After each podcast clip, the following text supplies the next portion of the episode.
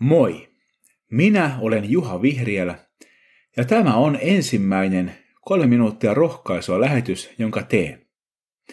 Minua vähän jännittää, toivottavasti sinua ei. Luen nyt Jumalan sanaa psalmista yksi. Hyvä on sen osa, joka ei vailla jumalattomien tavoin. Ei astu syntisten teille, ei istu pilkkaajien parissa – vaan löytää ilonsa Herran laista. Tutkii sitä päivin ja öin. Hän on kuin puu, vetten äärelle istutettu.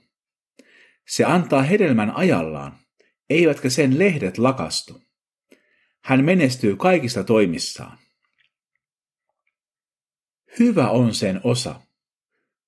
On sisällöltään hyvin lähellä Jeesuksen vuorisaarnassa käyttämää autoita ovat ilmausta. Yksinkertaisesti voisimme sanoa, että hyvä on sen osa, joka elää Jumalan yhteydessä. Hän tahtoo seurata Jumalan tahtoa tämän Jumalasta vieraantuneen maailman keskellä.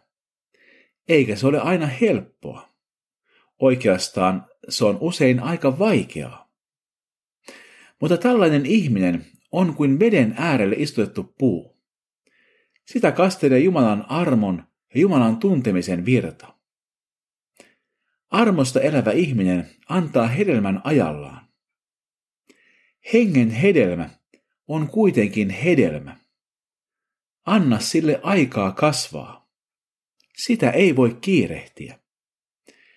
Joskus yritämme pakottaa ja kiirehtiä hyviä asioita, vaikka pitäisi vain malttaa odottaa. Rukoillaan. Herra, opeta meidät tutkimaan sinun sanaasi ja etsimään sinun tahtoasi. Anna hengen hedelmän kasvaa meissä. Pyydämme tilaa rakkaudelle, ilolle, rauhalle, kärsivällisyydelle, ystävällisyydelle, hyvyydelle, uskollisuudelle, lempeydelle ja itsehillinnälle. Herra, siunaa alkanut vuotemme sen työtä tehtävät.